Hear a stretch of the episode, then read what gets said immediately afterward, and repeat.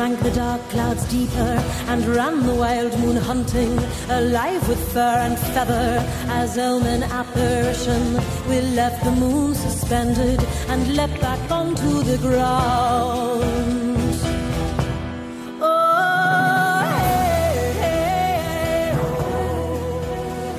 Hello and welcome to the Antipodean Arts Podcast. This is episode 24.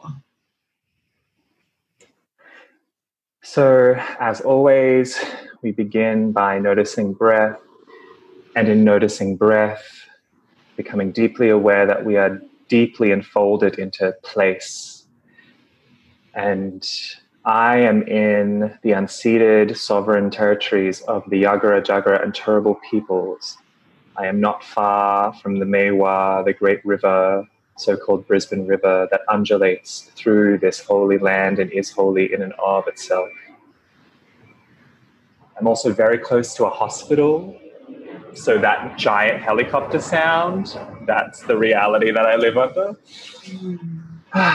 and I acknowledge the elders, past, present, and emerging, and all the spirits of this place. How are you, Brodian? Hi, love. I'm all well. No, I'm not all right, but that's that's okay.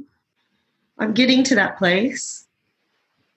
I've yeah, it's been a tough week since I spoke to you last. So I'm just I'm here.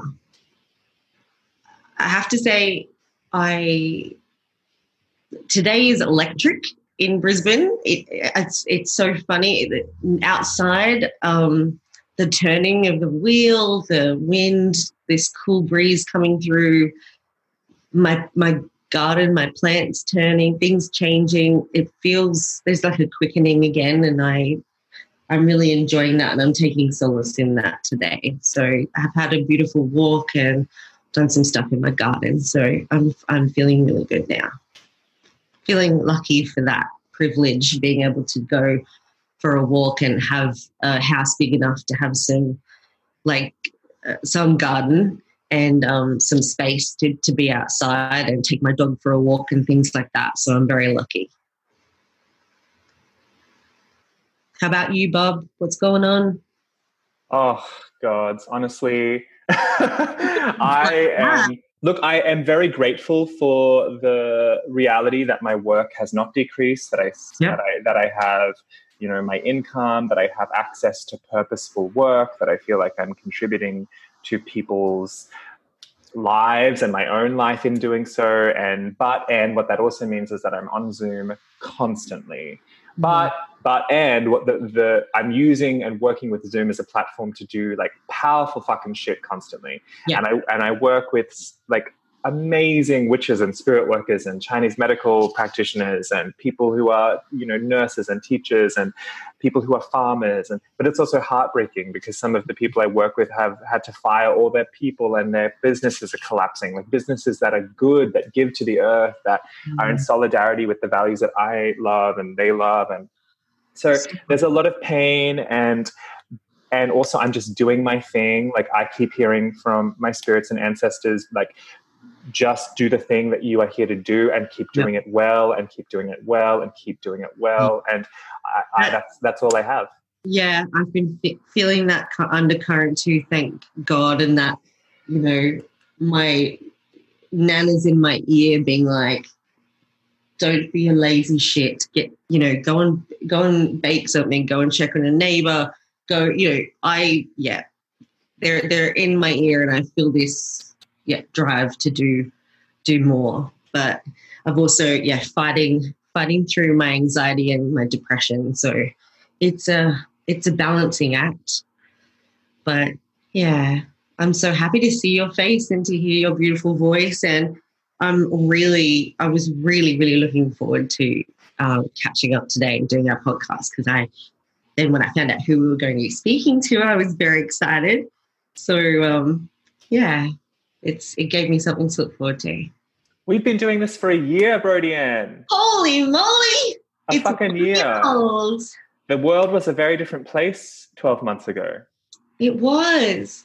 But yeah. did we not? I mean, I feel as though we've been from the start. There was a lot going on. That's right. There's never been a quiet month. Like, yeah, whether it was you know not these are little things, but whether it was politics at the time or right. the uh, uh, Australian election or or and then the bushfires and um, you know people in detention and people in in um, yeah, it's it's been a time. So it's been a hell of a year to, to start this project with you. That's right. And a friend of mine was blessing as well. Because yeah. Yeah, I don't know. Yeah, it's been wonderful. A friend of mine was telling me that they were listening to an earlier podcast of ours. Maybe it was the first or the second podcast, and I had forgotten about it, of course. And they were telling me only recently that they were listening to one of our divinations from back in May or June, and we had yeah. pulled up the Emperor and the Tower, and we were talking about the collapse of systems of empire and the death of the patriarch. Yeah. And I was like, "Oh, were we?" it gets better. Yeah.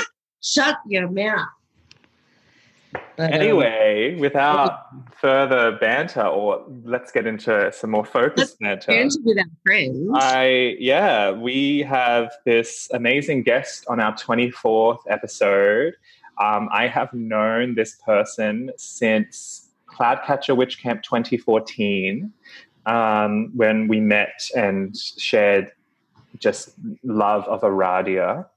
And uh, because that was one of the beings that was connected to the work of that camp.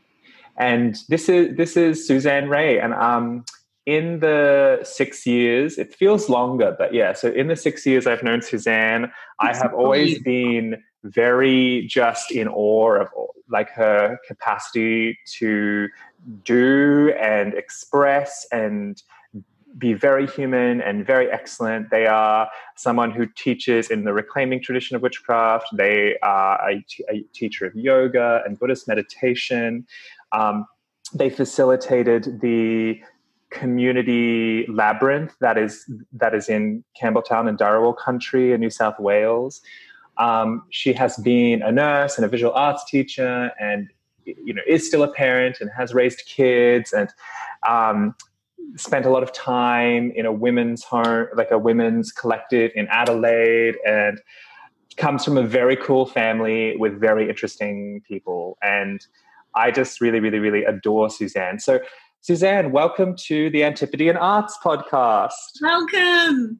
Oh, thank you. That's so sweet. I, it's so nice of you to invite me on. I've been listening, not to every episode, but lots of episodes, and it's a real honor and pleasure to um, share whatever I can. Well, goodness yeah. knows, I feel very, very ordinary and humble when people talk to me about what what Theo just uh, described. I went, "Oh God, who's that?"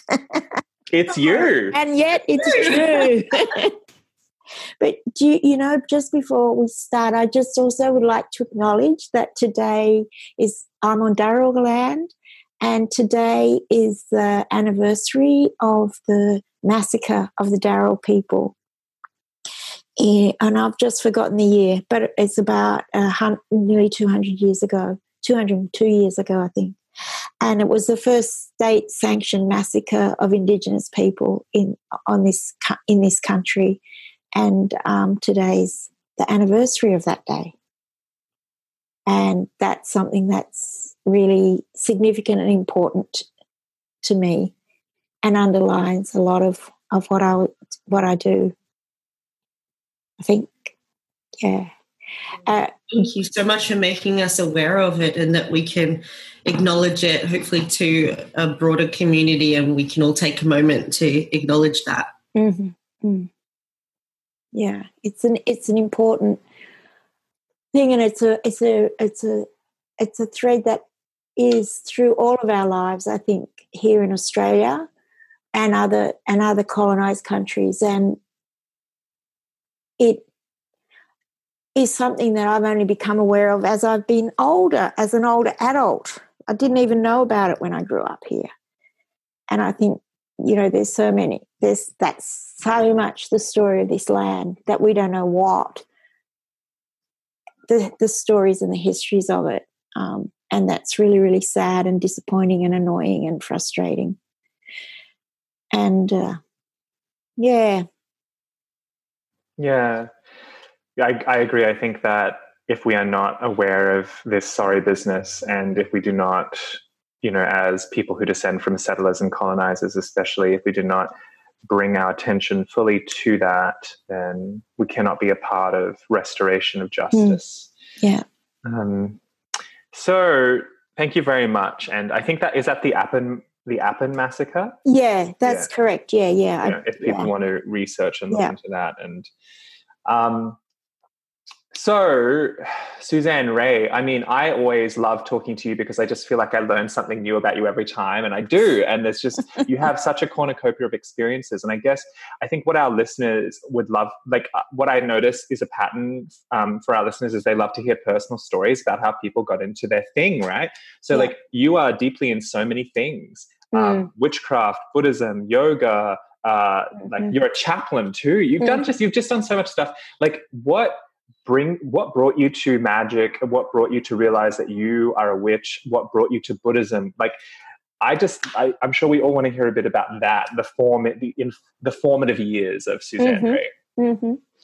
well it's when you uh, asked me to do this it, i started to think about those things and it's interesting that i'm actually i'm talking to you from my um, parents house and I'm actually sitting in the exact same space where my bed was when I was a teenager. And so I'm looking out at the same trees that were planted and grown there that are now much larger. And I'm also looking out the back window and notice that um, there's now Buddhist flags flying in the garden that my father asked me to put up for him. Anyway, so, so I, I, thought that's really interesting.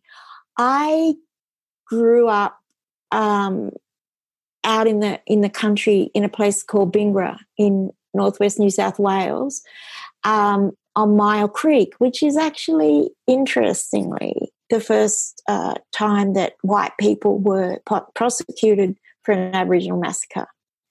So there's a beautiful memor- yeah. memor- memorial there if you ever wanted to go there. And I grew up there. I grew up there wandering the land. My mother had to take my shoes off because of my wanderings. I would wander off into the paddocks, into the sheep, into the wherever. I've always loved dirt. I've always connected to fairies and to the land ever since you know, I was tiny, and um, animals and plants have been my friends and buddies. So that was just who I was. I grew up in my with my family. My father's very he was a conservationist before there was conservationists, and so uh, we were always fi- finding out about plants and trees and things. And even this morning, he was showing me a butterfly on a plant. So the that connection with nature and the land has always been there, as well as po- politics and injustice. And he was a union organizer. So that thread was flowing always through my existence. However, I was always the odd person in my family because I saw fairies and spirits and things like that. And my family were rationalists and scientists. So part of me is scientist scientific, I can work with that. And I have worked with that in my life.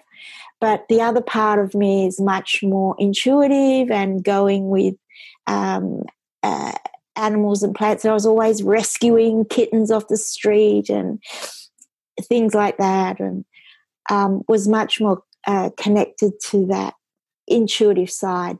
My grandmother was, and that line that I come from, from my mum's line were intuitive. Uh, you know, they were witches, I think, in the in the distant past, but they were very intuitive, and she taught me a lot of magic indirectly, and a lot of connection with a lot of um, don't do this or you know a lot of how dare you know don't don't bother the spirits don't or, so it was a, made it a bit scary for me when i was little so they, I used to see fairies when I was little, and my brothers would laugh at me, you know, and things like that. But they're still there, and they're still part of my life. They're still bouncing around and jumping around and being being present. So that's like the formation of my very young self and stuff. And when when I was about fourteen or so, I started to identify that there was this thing about witches. I read about the witch burnings. I read about, and I felt really connected to that. That was something. Oh, that this is a thread that's humming in me. So I would, um, so I followed that and and went to, used to always go to fancy dress parties as a witch and and and I taught myself palm reading and all, all these things. Uh, in fact, I was banned when I was doing banned by my friends from the local library when we were studying for the HSC because I've been gifted with a brain that I doesn't need to study too much or anything. So I used to try and read their palms, right? And they had to ban me because I was too distracting, doing, witchy things. Anyway, that was all fun. Um, so you know, I've always that's always been a part of me, as far as a thread that I can ever remember. When did when did you know that it was real though outside of yourself? Like where, what were the events or the conversations or the insights that when you met other people and you were like, oh, people call themselves witches. There are witches in the world. Like when yeah. did, how did that come about? Yeah. So that that came in later in my life in um, so I finished high school in 1974 and 1975 I think was International Women's Year. And I, I or and I went to, and so there was this emerging feminist movement happening, and um, and I was at uni, and so I started to hook up with not only with other witches. The witches came second, but first of all, there are the feminists. There are the women who spoke and thought things that like I did, and I, I got I got involved in the women's movement as soon as I walked into the university, which meant that I didn't finish my degree because I was anti the establishment. I didn't want to infect my brain with this sort of rubbish and bullshit and be. So I I went to um, uh, Armidale to do my teacher training. And that's when I started to read um, things like I found uh, feminist writings about spirituality and witches, and and and so I started looking. I started looking for them. Took me a few years to find them, but it took. But I, I when I ended up in Adelaide, I found some people who were um, it is singing the same songs, really. Yeah. But it took me a while to find them. I, I was reading about them, but um, yeah. So at, at, that time, I also started getting into um, Druidism and into um, yoga, teaching myself yoga and meditation, and um, and uh, and reading about Druidism. So along it's been in, in many ways solid. It's been a very solitary journey that i've had in finding the witches. Me too.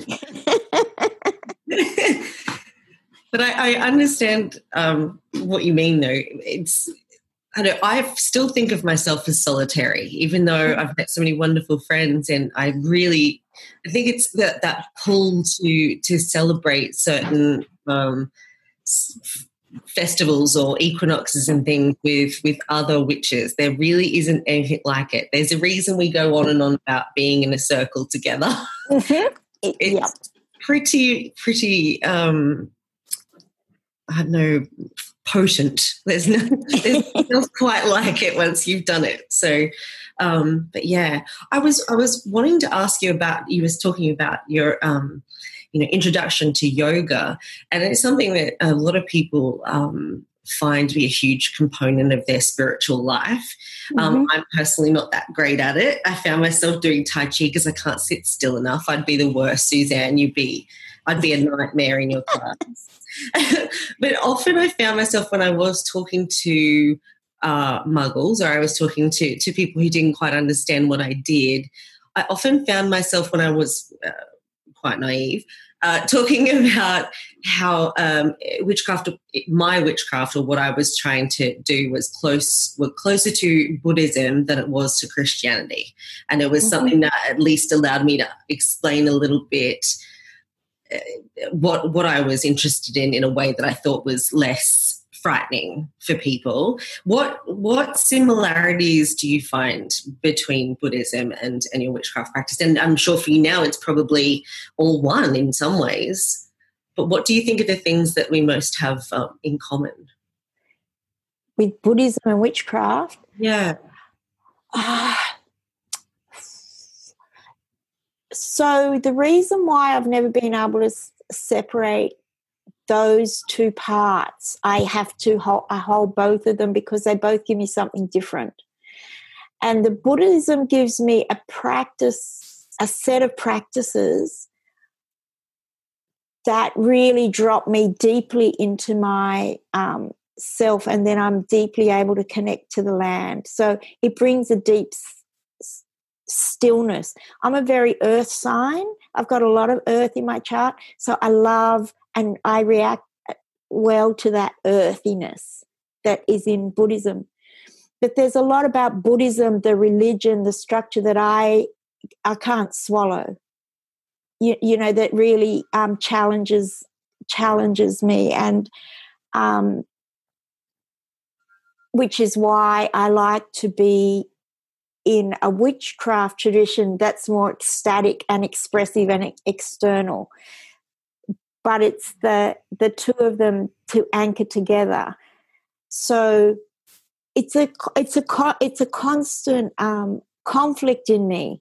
Yeah, like it's a point of um, ra- growing edge. Eh, you know, like I sit with Buddhists and I sit with witches. Yeah. The Buddhists accept me more as a witch than witches accept me more as a Buddhist. and ain't that the way? Which I find really, really interesting. Yeah. So, you know, so um but that that's okay. But it so I don't know if if what it's what the practices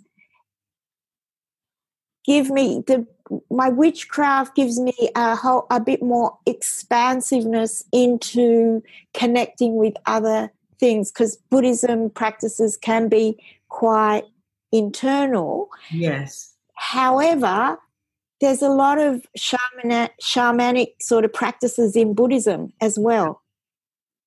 You, you know, so they're you know in different threads of Buddhism. So Buddhism's really complicate, complex. It's big and it responds to the land that it's on and all of those sorts of things. And so I don't actually participate in any of those shamanic practices of Buddhism because I think they mm-hmm. belong to the land that they grew from. Yes.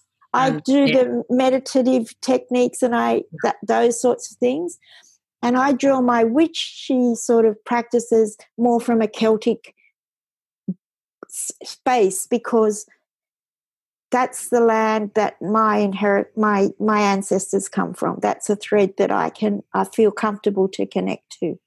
I don't know if I've answered your question. No, I, no, I understand completely. Yeah. Because it's a, it's, it's a, it's not a either or. It's a this no. and, and it's, um, it's not a, um, it's not that they're really what attracts me to them isn't that they are similar it's their differences uh yeah i like that that's perfect mm and I, you know, and I can understand that we, like, I've never, like, I keep mostly my witchiness quite private. Though in the last six years or so, I've been, I keep being drawn out like this, doing this podcast. Now here I am, like even more, like I'm just being pulled out, like I'm out within the communities I'm beyond in.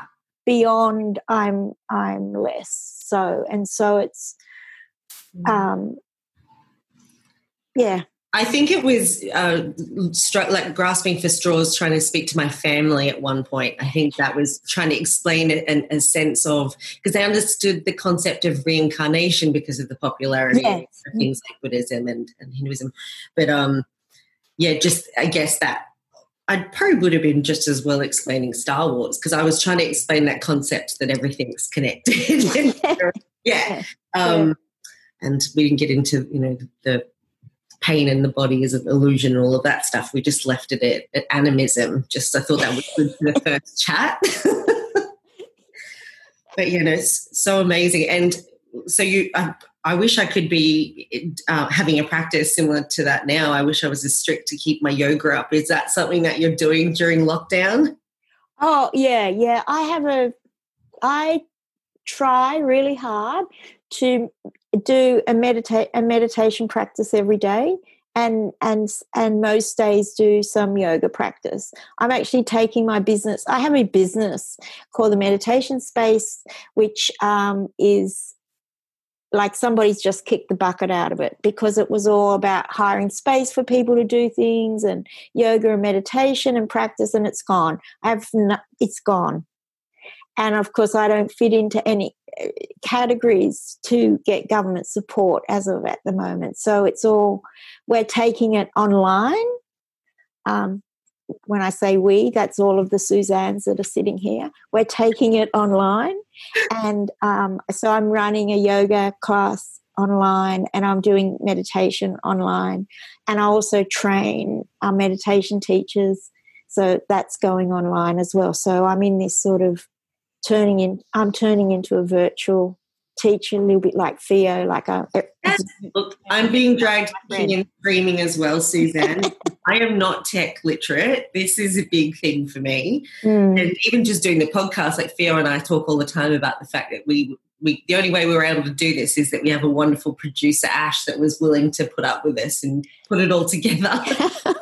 So i feel your pain but it is a, it's a brand new day and a, a new world. So I guess this is the way we can best, um, well, one, work and help ourselves, but like Fia was saying earlier, help other people and maintain our um, spiritual work and, and do what we're meant to do.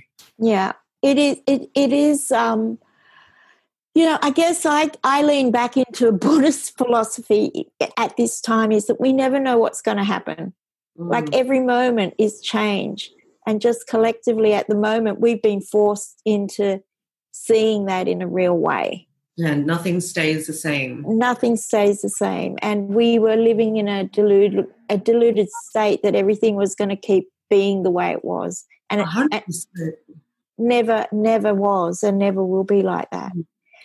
That's the only silver lining in my anxiety is that normally this thing where I'm, I feel like something terrible is happening. Mm. It is. the one like refuge I've sort of gone, well, there is a reason to have this heart pounding, you know, um, dry dry mouth feeling all the time that, that, that some penny just is going to drop from yeah. the sky because it is. And I didn't feel like life was normal anyway. so at least now the outside world reflects how I feel. as selfish as that sounds, it's been the only thing that kind of, it's totally okay for yeah. giving myself permission to feel all the feelings about it. Yeah, yeah, totally. Totally, that and, take and, that just mindset, and, and we have kind of, in a way, my partner was even saying it's kind of got to that place now where we're not resigned to our situation, but not allowing every little thing, every little piece of news to kind of make us feel as though the um, sky is falling. Yeah, yeah, yeah, yeah. yeah. And taking a breath and just going, okay, this is happening now. So what's the next step? Yeah, yeah, good to keep away from the, uh, the collective energy. I sort of like lift the veil to it every now and then, see what's happening, and then put it down again because it's full too over here, full mm. numbat. Yeah. I built a uh, a cubby fort uh, for the last four days, and I've been hiding in there with my dog. So it's been the only way. oh, that's awesome. That's yeah. awesome. Yeah, yeah. It's it's a definitely a a challenging time. The just prior to this happening was I was really feeling like I, my business was struggling anyway because the bushfires took a lot, like it tipped a lot. Yeah. And then, um, and I then I was feeling like I was a failed capitalist. You know that I had failed at having a business, and now I'm like feeling like, well, actually, it's not my fault. I can slip out of this sideways and and not wear the shame of a capitalistic failure. Yeah. And and I'm proud of that. I'm proud. This is one of my new hats. Failed capitalist. Hoorah. Hoorah. yeah, but you also never ran that business like a capitalist. No, I no, I tried to bring I tried to um bring my beliefs and my energy and I did a lot of magic. I ran it as a magical working really. Um, and tried to hold that in the in in how I operated it. So yeah, you're right. Yeah. It's yeah. Um, I'm really curious about, and I think a lot of people would be curious about your like a thread in your history was belonging to a women's collective and you all lived together in Adelaide, right? And some of you were in a coven together, I believe. Yes. I, I, it's an, I think it's an important part of history in terms of feminism and spirituality and witchcraft and gender. Uh, so I'm, I love if you could talk to us about that. Okay. Um, so when when I went to Adelaide, I met these uh, amazing women and we sort of congregated around uh, the idea of um, anarcho-feminism. So uh, I wasn't so much a Marxist as, as an anarchist, and the anarchists tended to be much more leaning towards earth-based spirituality um, group, and we lived in a few share houses together, and um, we for and then this book fell into our midst which was uh, spiral dance by starhawk. And so we started to work work that book really work work through the practices it seemed it was really speaking to us. Um, i was also like at that time uh, we were you know doing a lot of practices like a um, mediumship and and trancing and some pretty doing some pretty crazy things, um, and we were like we were we were in Adelaide and we were the anarchist feminist collective and, mo- and a group of us were part of the this little coven that that we that we formed. And it it taught me a lot about magic and and how to work and intentionality and and respect and a whole lot of stuff. Um, I don't know. Um, can you can you give us some history on like you know I believe it was was it also I've heard you use the term lesbian separatist and I think you know for some for some people they don't know what that means they have ideas of what, about what mm. that is and you are holding this thread of particular yeah. history that I think yeah. is quite significant so yeah so at that time, I labelled myself as a lesbian as a lesbian separatist, and that and that was I had nothing to do with any. I tried to have nothing to do with anything that was a male, and um, and you know I have a father and uh, brothers. Even to that point, you know, like that, I cut my contacts with them as you know as being the oppressor, as being representations in my life as, as the oppressor and, you know, I have some real heart pain around how horrible I was to them at that, you know, at that time. But we've we've made uh, we've made amends at that that. So we so we I would never um I wouldn't read anything written by a man. I wouldn't um I would always try and use women women's business women's businesses. Um, we didn't have men come to our um, to a house. If we if somebody was like a plumber or something, there was a whole lot of rigmarole that had to go on to let everybody else know that that person was coming. Um, so it was a lifestyle choice, and at that time, it felt like a relief. You know, it, for me, it felt like a relief. I even took the kings out of my tarot card pack. yes, Queen. oh my gosh. Look.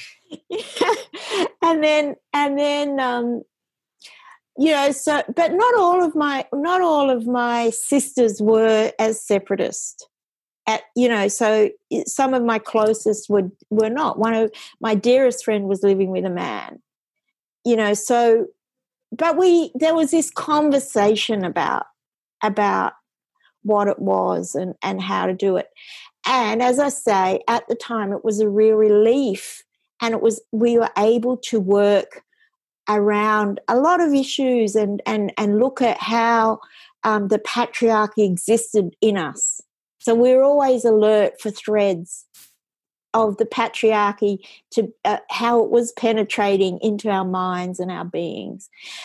And you know, some of it I think was harsh. We were really harsh and and stuff. And um and I would visit like places like Women's Lands on the cent- uh, up north, uh, central coast of New South Wales, her land, and and things like that, and travelled around in like we were a bunch of feral looking wild wild women. So i had also had all a lot of things a disregard for how a woman should be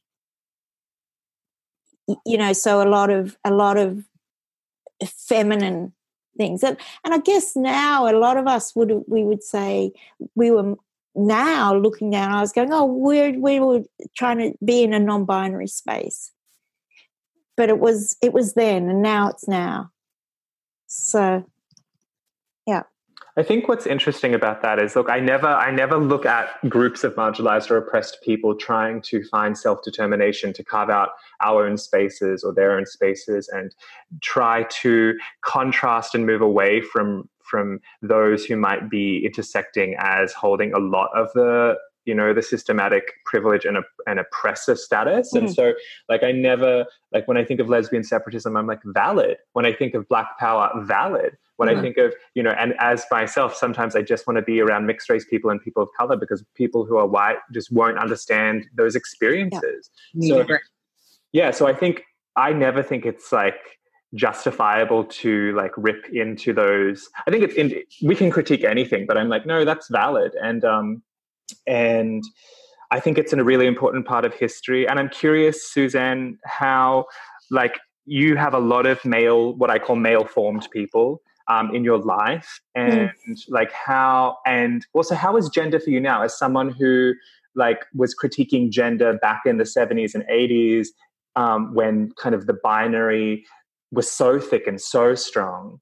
Mm. And, and now in the past 20 years, 15 years, um, just that has been exploded. I mean, you know, there's still the binary in the sense that we have to react and respond to it. It's part of us, just like racism, white supremacy, misogyny, patriarchy, mm. anti anti Aboriginality.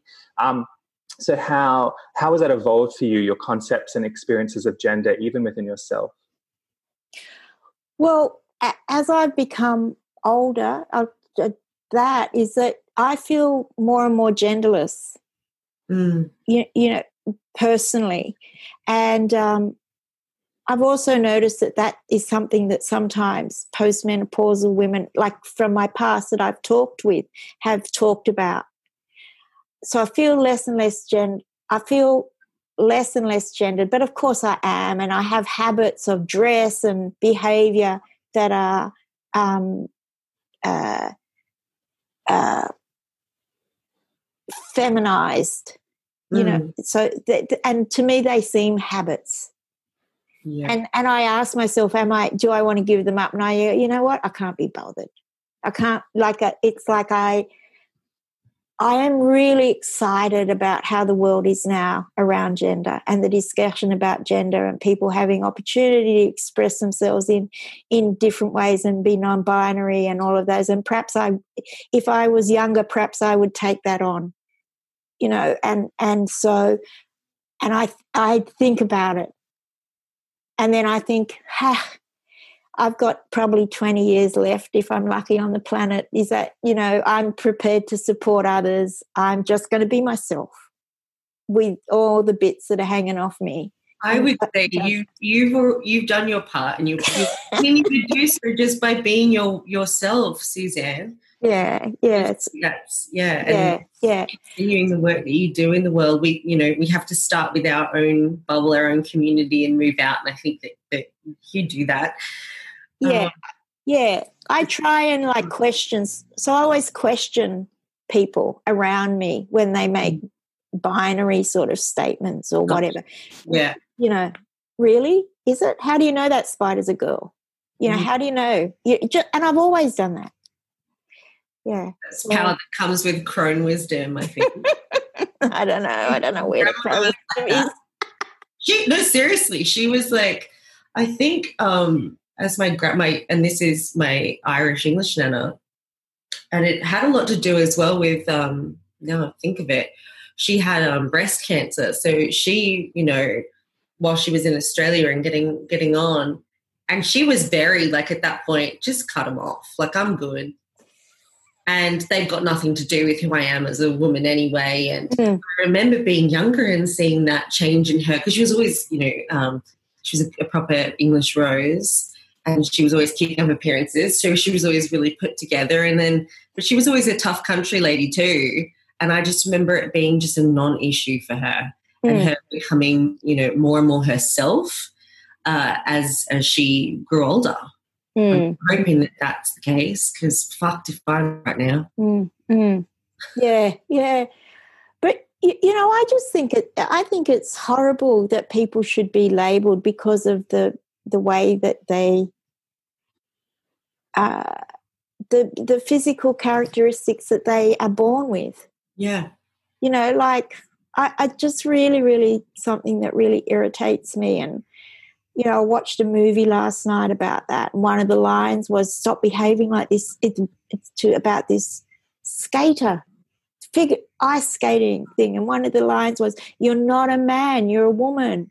Oh. You know, you've got to represent this 50s ideal. Yeah. Anyway, that I forget what her name's Sonia. Sonia, that's what it is. That was it. But it was all of that and it really re- and it pisses me off you know mm-hmm. that it's not resolved you yeah. know when i was 20 in my 20s this was all going to be sorted i'm really cross that we're still in such a fucking mess i still go it's 2020 like what what the hell is going on mm, yeah what, and it's and, yeah no and we and we are in an okay we're we're in a lucky privileged like oh. not Africa or no. other countries that I have connection with right now. Hideous. Or, oh. Or, even just in the, across the road, you know, people have these really yeah. locked up ideas. That's true. And it and it makes me cross. I, th- I think what's the interesting part of all of this is that we are, you know, we're so quagmired in systems of oppression that have colonized our consciousness that so much of this languaging that evolves and that creates conflict sometimes between different groups is, is just an attempt, is an earnest and deep attempt at expressing something very real. And mm. and just today, you know, I sign on to Facebook and what do I see again? Oh, another trans woman has been killed. And you know, and and so often do I sign on to social media and see that, you know, whether it's a mm. cis woman or a trans woman, and, and often it's trans women of color. A woman of color as well. Yeah, it's often a trans woman of color. And I'm just like, uh, like misogyny is so real and alive. Racism is so real and alive, and mm. and and I just, you know, I, I'm under no illusions though that that that it's going to be cleared up because there's just too many of us, and on the planet. I'm just mm. telling everyone to hold their drink because it's only going to be another 20, 30 years, and there'll be p- people of every every imaginable color, creed, sex, or no sex, and just there's no stopping this the tidal wave of of people. I so hope. I so oh, hope for that.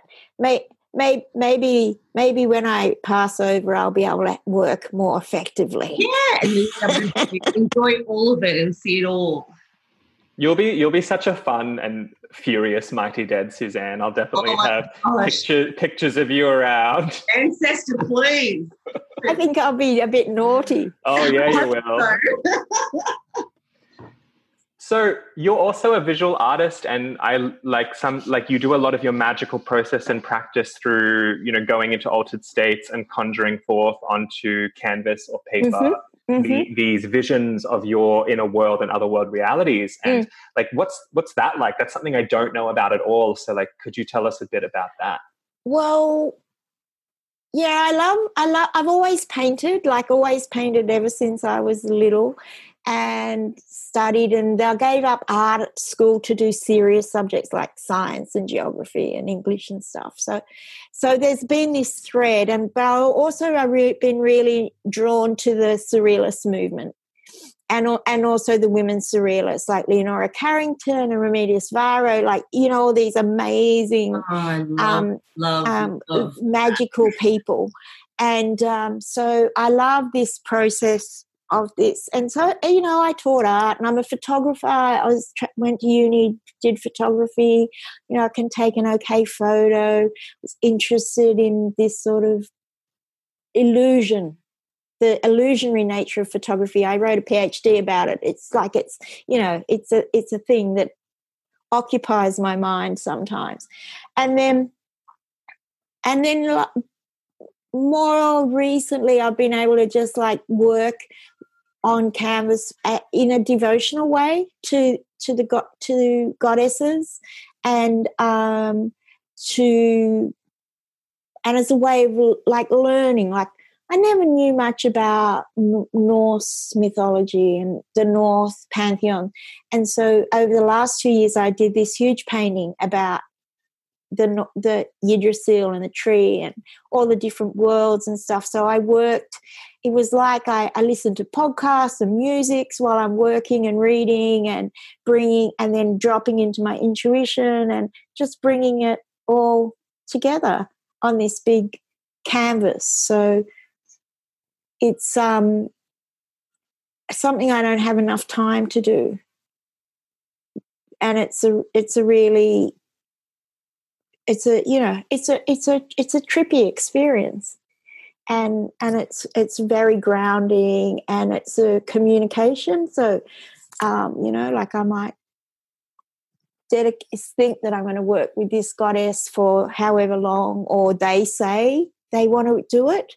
Like that that you know they say we want this and then we enter into a communication to create this um piece of artwork. And it and it's a process. Like there's you know like i smudge the canvas i do you write an intention under it. I, you know recently at the beginning of the year i started a, a, a canvas to destroy and break the change of karmic, karmic and patriarchal uh, binds or i can't remember the words. I'm not i'm not good with word, words aren't my friend um, images are. And so, and then I made this beautiful, um, uh, what do you sigil, and that sat on the canvas for for about two months until I worked out where I was going to go, uh, what was going to happen on the canvas on top of that. And then when I did, actually was I think it was one of your workshops, Theo, and I did this. We did a trance process, and I ended up at the feet of this being who's who then well there were one layer was uh, uh, michael the angel michael and then then there was this other being that's now on the canvas being who knows what will happen to it next you know so it's this it's so it becomes very layered and i i never know who's going to show up on the canvas uh, or which aspect is going to come and it's about my learning. It's, they're really just my learnings and my communions. So that yeah, and and that all, but that also threads through from a surrealist tradition. Mm, that yeah, yeah, and it's fun. I get messy, so I also then you end up should be objects, and that really irritates me. Too many objects objects in the work? Objects in the world, things. Well, things. things. What do you do with things? In the end, there's nothing, and so all I'm doing is creating more things. In fact, I, gave up painting for a whole long time because I didn't want to make any more things. I have that in my life a lot because I collect things, and I don't know if I'm Mm. just like a magpie or a bowerbird. I just my partner and my mum call them dust collectors. And I can't go walking without finding feathers or finding shells or rocks or, you know, terrible, you know, paintings from op shops and bits of jewelry and things. I just can't help it. Mm, Same time, you know, understanding that that is not cohesive with a, a peaceful home and a peaceful lifestyle. so I fight myself on that. Maybe perhaps this quarantine is helping me curb a little bit of it. Yeah. And I've got art and, and bits and pieces. I studied art at school too, and I I um I have so many unfinished uh, canvases and projects and bits of fabric and bits of clay and all sorts of things that need sorting, Mm. collecting and, and from place to place. So yeah. But it is, I think we've, we've spoken about that on the podcast before, um, Theo, as well, with that sense of that as artists, we kind of channel or collect or just tap into something that exists above and, and around us at all times, like the dreaming is. Mm. That we are just trying to be that conduit or that lightning in a bottle. And Mm. never so much as with spirits, never so Mm. much as with gods Mm. they find us. I know that's been happening with me the last week. Mm. Like, oh, you've got idle hands? Okay. Oh, yeah. yeah. No, I, I, um, correct me if I'm wrong, and and, and uh, I, ho- I hope I'm not being presumptuous here.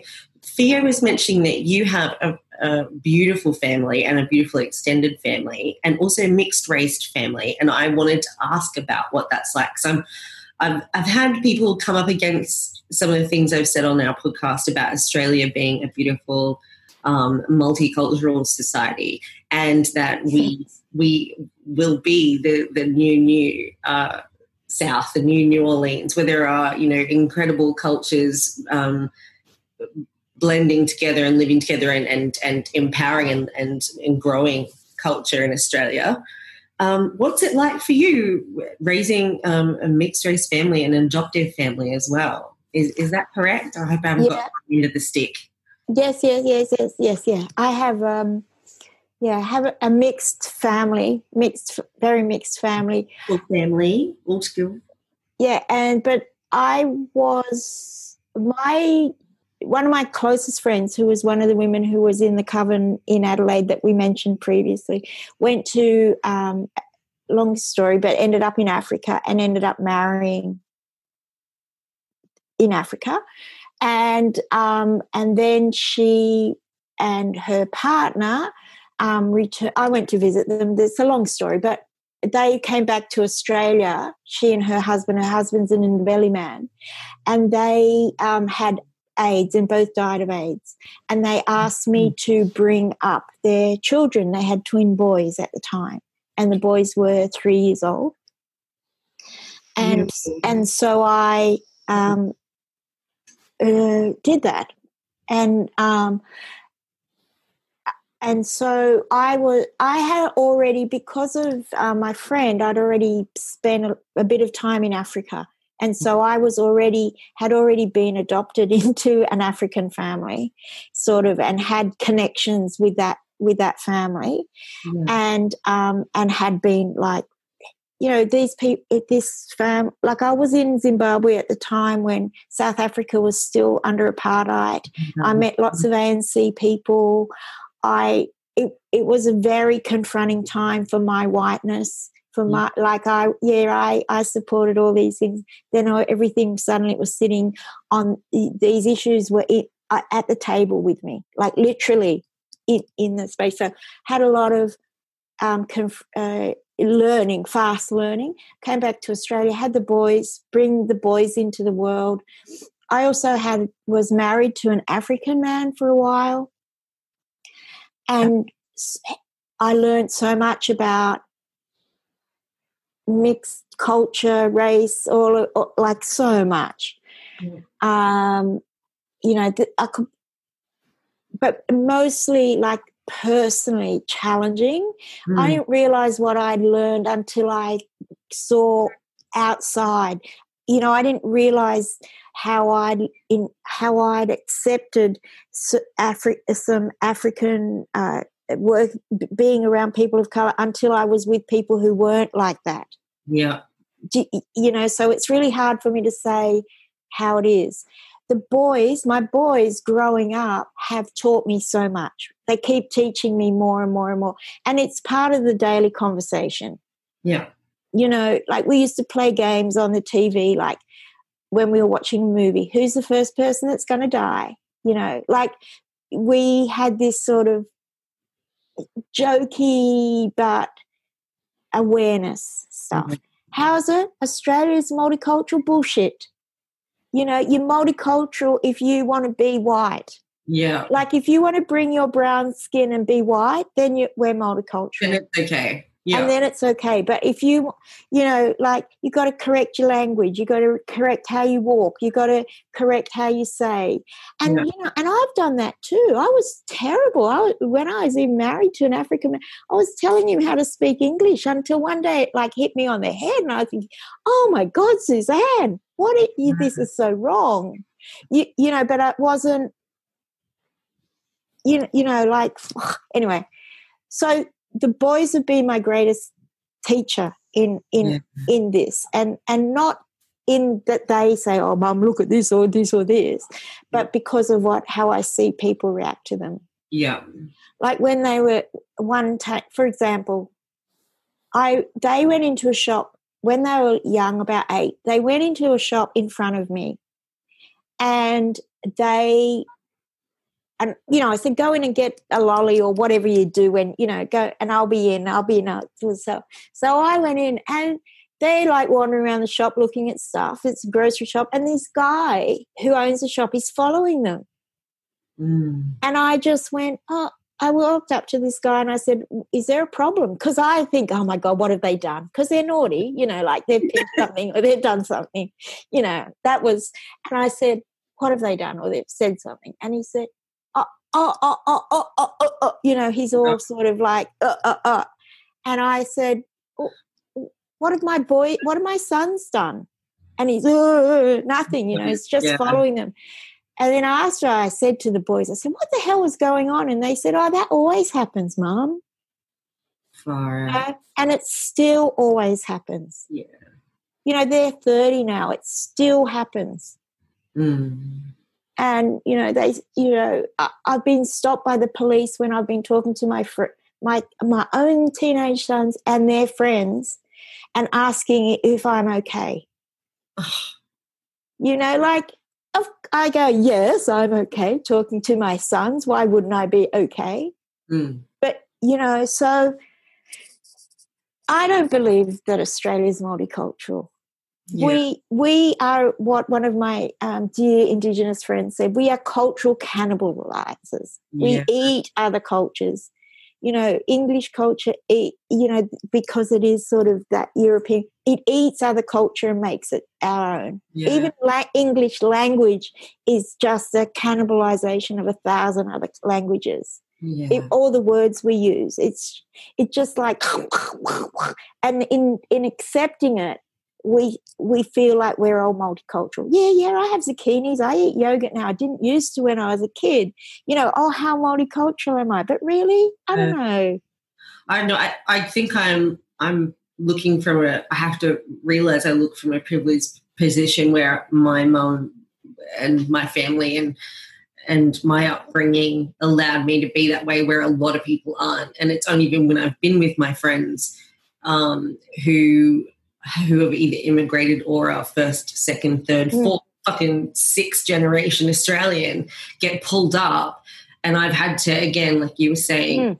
come come face to face with my privilege and Mm. know that if the situation was reversed or you know if i if yeah if i didn't happen to to look the way i did and sound the way i did that i wouldn't have gotten out of the messes that we had been put into and we were only picked out because of the way that my my company looked my friends my my Mm. my allies Yeah. looked yeah I understand that it, it's it sounds like a naive, um, like uh, hopeful. I know silly way to put it that Australia is multicultural. I but yeah, fuck, we've got so we've got so long to go. We can't even really acknowledge our First Nations people, let alone mm-hmm. exactly.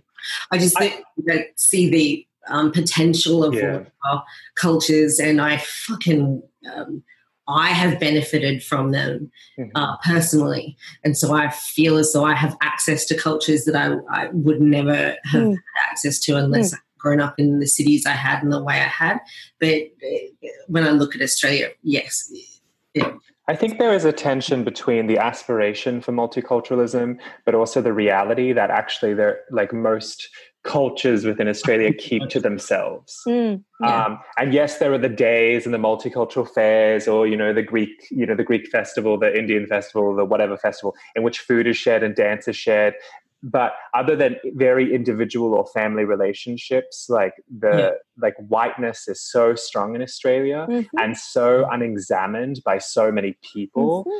And it's and whiteness preferences itself it prioritizes itself it constantly listens only to itself mm-hmm. and um so even though yes there are so many different ethnic groups in australia and also i don't know like i think 300 like you know indigenous cultures and um there is such a partitioning between mm. them and mm. the and if i look at parliament which is meant to represent us i just see a whiteness many many different yeah there and i yeah yeah. I, I, you, one of the things that I, where is that I work in is as a chaplain at a local hospital. Mm. And so and this issue comes like there's a, a really beautiful man on the committee who is Muslim, who's also a person of color, and fuck me, like he every time he speaks, he apologizes for being Islamic. No, and he's an elder in his community. Yeah, see that's and I just go no I mean, I don't do that personally. I, I just think that's my witchcraft and and my um, practice override everything, and maybe that's why again that is a position of privilege because I I would automatically treat someone who was an elder of any of any race, and, and, and especially within a First Nations or an African or Islamic tradition, with great respect, mm-hmm. because that's the way I was taught. And I was very lucky that I got to spend a lot of my time with, with very close family friends and very like mm. where I felt as though I yeah, I belonged in some way and I was I was included despite what I looked like. And oh, I wish other people had that that viewpoint. Yeah. Yeah. Like, yeah. But we have we have a long way to go and as my mom tells me I'm rushing things like do you not know how much has changed since the 60s and the 70s in Australia? You know, um, we're, we're talking, we're having discussions now in Australia about things we never were before, but I'm like, oh, it's not enough. It's just common yeah. sense that we're all equal. Like, I'm just like, you know, Australia's, they're going to, you know, white Australia is going to go kicking and screaming into this next, you know, revolution. We're finally being made aware of frontier wars. We're finally being made aware of like the direct effect we had yeah. on Australia. And it's, I thought, well, I can only hope that our awareness is going to get bigger and bigger with the next lot of kids going to school after we go back to quarantine because I'm mm. it changes a lot. We've got so so far to go.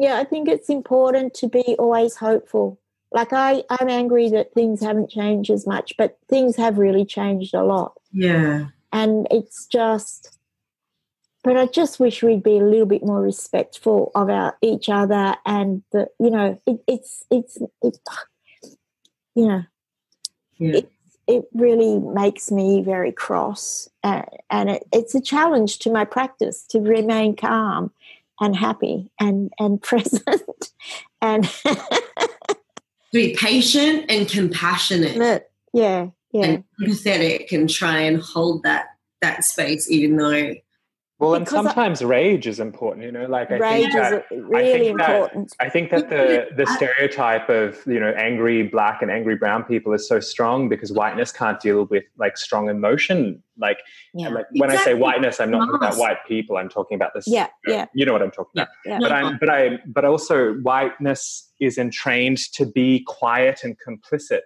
mm. and um, but also preference itself. But like, you know, what I learn from my heritage as a mixed race person, and also from my Indigenous friends and just and my Black friends in the in, in the United States is like anger is powerful, and it sucks sometimes to be always the ones carrying it, mm. and therefore mm. be caught in that trope. But it's so powerful, and it should be valued.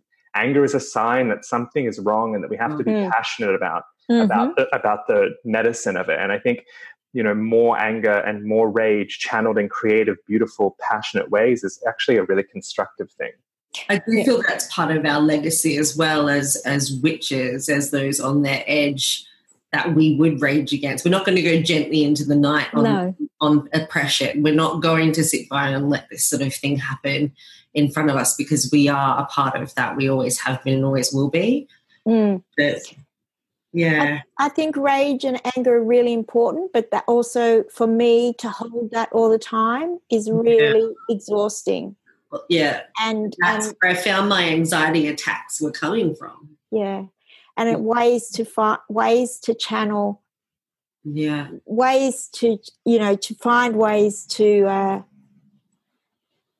to to you know that are healthy for me yeah it's it's different it's different for us all. I think as mm. well that you know, I like I I just have these critiques, right? So of course I, am going to bring them up, but I just I feel like that. Um, do it, do it. That, that mm. it's all just important to remember that each of us is an individual, but the individual is connected to history. This is why I'm such a like like a disciple of learning histories mm. because mm. and there are histories, right? It's plural. Mm. Because if we don't if we don't invest, people think it's abstract. It's not abstract. It informs every single fucking yeah. thing. Yeah, and I'm like part of it right now. The exactly something that will will go down in history. We're yeah. part of it yeah. now. Yeah.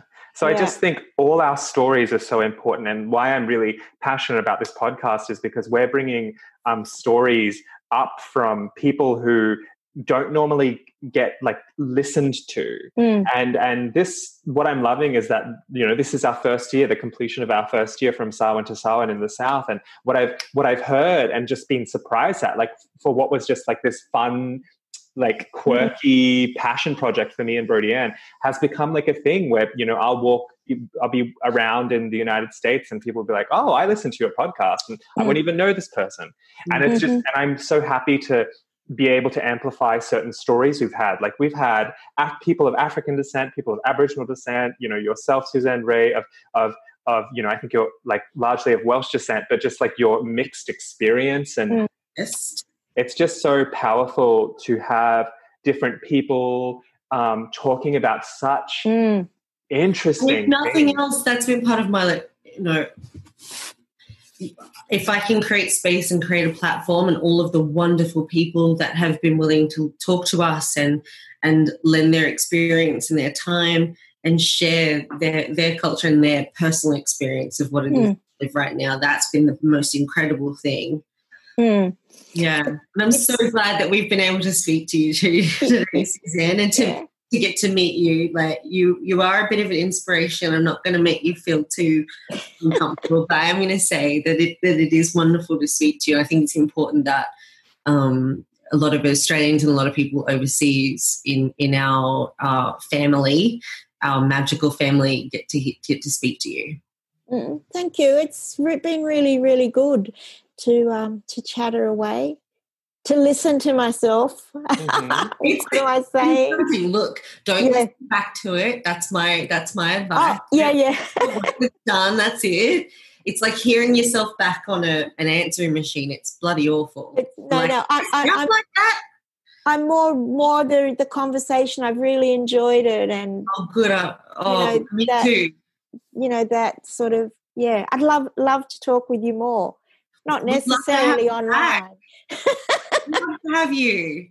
So, how do we get in touch with your business, your work, Suzanne Rae? Plug, plug, plug. Tell us all the things. Uh, plug, plug, plug. So, you. The, the, you can find me on Ishtar's Drum on Facebook. Um, you can find me at the Meditation Space, um, which is the Meditation Space Campbelltown, which is uh, www.themeditationspace.com.au. And you can also find me at the Meditation Teacher Training College, all of which are undergoing a great transformation at this space. As, as I'll, be, I'll be there and offering things to the world and love to have you all come join me. Oh, Thank you so much, Suzanne I, I and Brody. Look forward to when we can meet in person, and thank you so much for being here, and and you guys both for for you for organising this, and um, Ash for putting it together, and for everyone who's listening right now. I hope wherever you are in the world that you're well and that you're with family and you have everything that you need, and if not, that the universe, the gods, and your ancestors watch over you and and provide um, thinking of everyone, and this has been really beautiful. Thank you, guys. Mwah. Mwah. We lay upon the hill that lay beneath the wolf sky. We felt the dark clouds falling and ermine apparition, and with the thunder rolling, our house preceded the storm. We lay beneath